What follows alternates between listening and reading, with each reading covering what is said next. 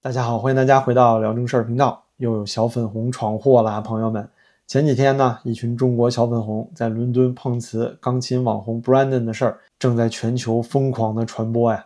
现在 Brandon 个人油管频道里的原始视频浏览量都已经超过四百万了，算上全网转发的话，那可能就有几千万了。而且呢，还有很多主流媒体都报道了这件事儿，这脸啊，算是丢到国际了。今天呢，咱们就把这整个过程前因后果都给您讲明白。这些中国留学生啊和英国国籍的华人到底是不是粉红？Brandon 有没有辱华呢？咱们得先从这整个事件的过程讲起。事件主人公 Brandon 博士，这是一个油管上呢有二百二十多万粉丝的大网红。他频道里的主要内容啊就是直播自己演奏街头钢琴。那么您说他歧视华人吗？其实这一点啊很难讲。首先，他频道里的视频有大量和华人或者其他亚裔一起演奏的视频。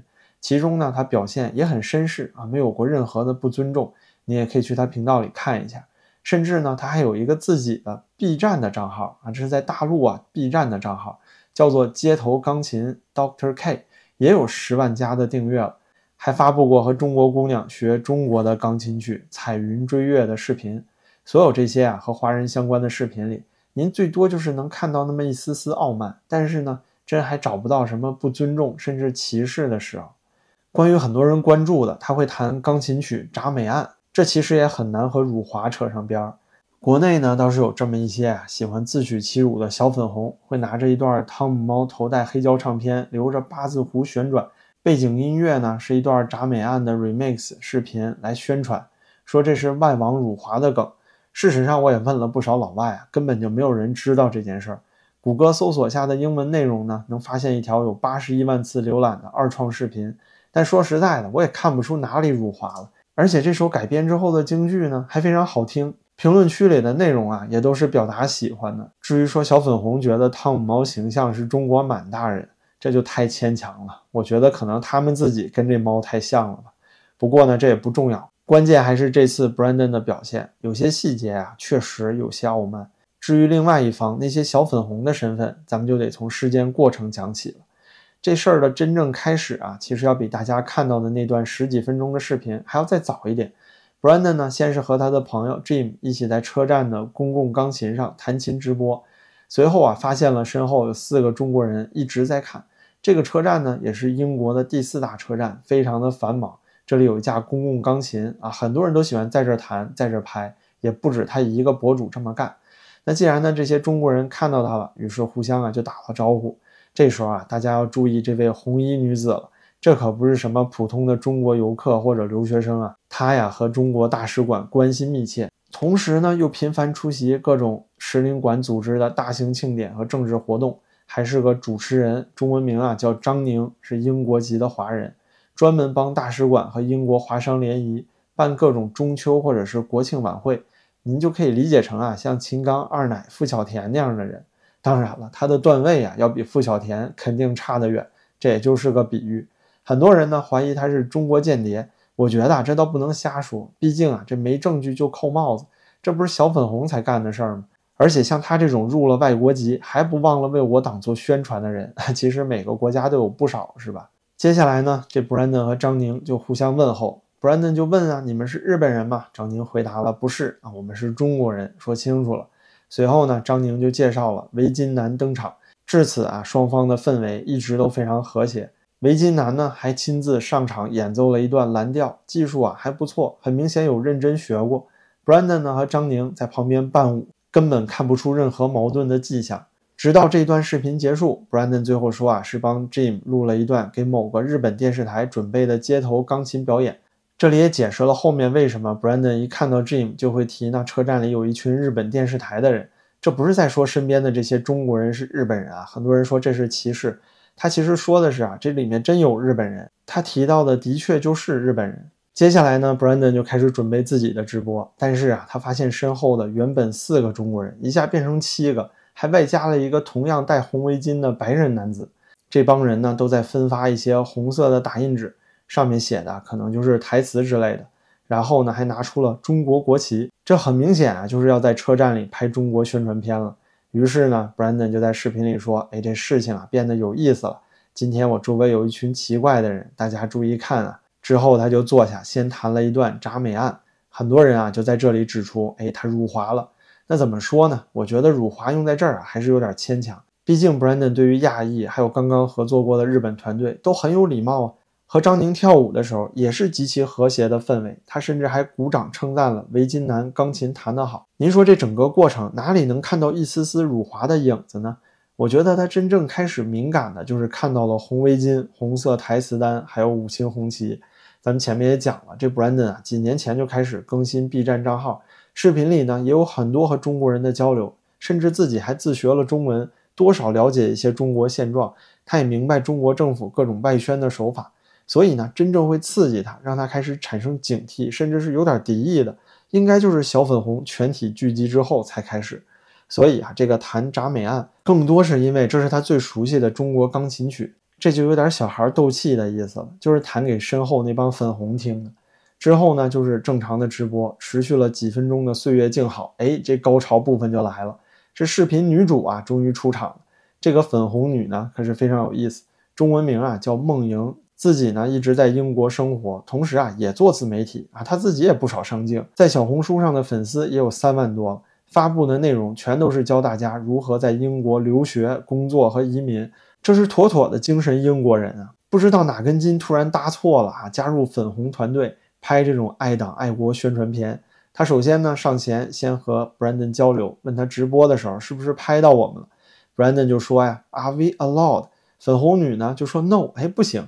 这里啊，其实就是粉红女的英语吃亏了。Allow 呢是允许的意思，在英国法律里啊，这公共场所公开录影完全是合法的，只要你不是跟拍和偷拍就行。Brandon 在这里固定机位做直播，很明显就是公开录影，完全合法呀。但是粉红女声称自己在拍电视节目，不能提前曝光，所以希望 Brandon 不要录。这个请求啊，其实也算合理，因为自己的肖像权被油管大 V 拿去直播商用。不经允许的话，确实有侵权的嫌疑，但这最多也就是民事纠纷，它不是违法犯罪。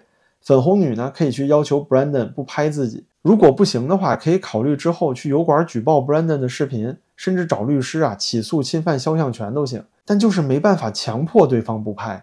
这里呢，他用了 allow 这个词，很明显就是被摆了一道。粉红女呢，直接的回答就是 You are not allowed，你不允许拍。这就非常傲慢了。那您说这里可是英国呀？英国法律里没有任何一条规定公共场所不许拍照吧？所以这才是激化矛盾的核心啊！一个英国人啊，在英国土地上做合法的事儿，然后呢要被外国人指责说你不允许这么做，这是不是很夸张啊？你就想象一下，这要是在中国，小粉红不得原地爆炸吗？虽然啊，粉红女解释了一下，她不允许 Brandon 拍，是因为他们正在给中国的电视台拍视频。那中国电视台啊，不允许他们的脸提前出现在网络上。这句英语呢，他说的又充满歧义。第二语言啊，说不好可以理解，但是在这么个场合闹误会，只能说是自认倒霉了。这里啊，咱就得稍微解释下。现在呢，网络上关于这些粉红的更多信息都已经陆续铺露出来了。他们其实啊是由英国外宣主持人张宁搭桥牵线，找在英国的华人自媒体出来给中国某个官方媒体拍一个庆祝春节的爱国爱党宣传片。根据现在看到的信息呢，这个媒体啊不是央视就是凤凰网，其实就是那种过年的时候各路海外华人给大陆同胞拜年的老掉牙视频。我相信啊，您应该都看过。而且刚才您不是还看见一个会弹钢琴的中国围巾男吗？他们应该就是准备要用这个钢琴伴奏车站做背景来唱个红歌，拍个视频。之所以啊一直站在 Brandon 后面，其实就是等着钢琴呢。但是呢，他们和电视台签约的合约会要求不能提前泄露他们拍摄的内容，否则呀，电视台的制作就可能被猜出来了。给中国官媒拍视频素材拿官媒的钱，基本上都要签这么个合约，这非常普遍。但这粉红女啊，她英文不行，说不清楚啊。因为中国电视台的规定，而不允许一个英国人在自己的国家合理合法的拍视频，这是不是太讽刺了？于是啊，也不奇怪，Brandon 老爷子从这儿就开始进入战斗模式了。既然这粉红女说不清楚，本次事件的最佳男配角啊，中国咆哮男这就登场了。一上来啊，态度非常好，但是呢，很快也露馅儿。他刚开始啊，很和善的对 Brandon 说啊，我们只是不希望自己的画面被拍到。那 Brandon 就直接问啊，其他路人不是也会拍到你们吗？结果呢，咆哮男根本没听懂人家的问题，他以为啊，Brandon 说的是除了你们，我还拍别人了。于是呢，咆哮男才回答说，那是别人的选择，但是你不能拍我。你说这就更激怒对方了，是吧？哦，这别人都能拍你，就我不能拍，那你这不就是针对我吗？到这儿呢，这老爷子啊就彻底火了，直接对着中国国旗撒气，问这个咆哮男：“这里是英国，不是你家，不是共产党啊！我有拍摄自由。”咆哮男啊，一听见“共产党”这三个字儿，小战狼病呢也立刻发作，火苗一下就窜起来了，高声质问啊：“Brandon 是歧视，因为你说我们拿的这个中国国旗是共产党，你说我们是共产党。”哈，您看啊，这咆哮哥是不是不想回国了？这怎么着啊？学习特朗普哈，脱敏啊？共产党不代表中国是吗？我倒是希望啊，他能保持这个观点，回国公开说一说，看他还能不能出得来。更逗的是啊，这小粉红不是最爱党吗？那现在人家说你是共产党，你应该觉得光荣才对，你怎么还说人家歧视呢？不是 Brandon 歧视咆哮男啊？很明显是咆哮男歧视共产党啊！这就是为什么这条视频啊在国内播不了。因为这里有反贼呀！您想想啊，如果您和一个美国人吵架了，就对他说：“我们这是自由国家，你是民主党。”这是不是有点滑稽？哪个美国人会觉得这是骂人或者侮辱呢？只会觉得可笑吧？但是 Brandon 说啊，咆哮男是共产党，咆哮男却急眼了，怒斥 Brandon 啊，说：“你骂谁呢？啊，你这是歧视！”原来呀，他觉得共产党是句骂人的脏话。哎，这可不是我说的，啊朋友们，这是咆哮男说的。要谴责啊，也得谴责他啊，必须得强烈谴责。接下来呢，就是整段视频最火的一部分了。主持人张宁上来了，哎，说自己也是英国人，所以有权要求对方停止拍摄。那 Brandon 听着也奇怪啊，就用手去摸了一下张宁手里的中国国旗，问他说：“哎，你这不是拿着共产国旗呢吗？你怎么还英国人呢？”这紧接着咆哮帝又出场了。连续喊了一万多句啊！别碰他！看来他和张宁啊，有可能是王自如和董明珠的关系，否则怎么会这么敏感呢？再往后呢，视频的内容其实也就没什么意思了，两边就是互相复读机。警察呢虽然也来了，但是最后也没有阻止 Brandon 拍视频。最后的结尾也是警察去和小粉红解释，英国法律啊允许公开场合公开录影，你们要是觉得肖像权被侵犯了，可以去法院提起诉讼嘛。那整件事儿啊，差不多就这样。但为什么咱们要拿出来细聊呢？这个过程，相信你也看出来了。所有激怒英国老头的开端啊，都是英语上的误会造成的。但是让这件事儿变得更加有戏剧性，能在全世界炸开传播几千万次的原因，说到底还是咆哮哥的瞬间战狼化。这几年呢，各国老外们对中国的战狼言论，那算是彻底领教了，甚至啊，开始觉得一向温和的中国人。都开始变得吓人了啊，霸道了。要说这件事儿啊，如果这咆哮哥在说完我们保留法律追究的权利之后，他就停下来，那这事儿就能了了。但之后呢，突然嘶吼，这就把整件事儿的性质给变了。还是那句话，礼貌、严谨和专业的威慑，要比狂暴、错乱、张扬的恐吓有用的多呀。咆哮哥呀，肯定就是中国外交部记者会他看多了。才留下这么个应激性战狼神经病的综合症。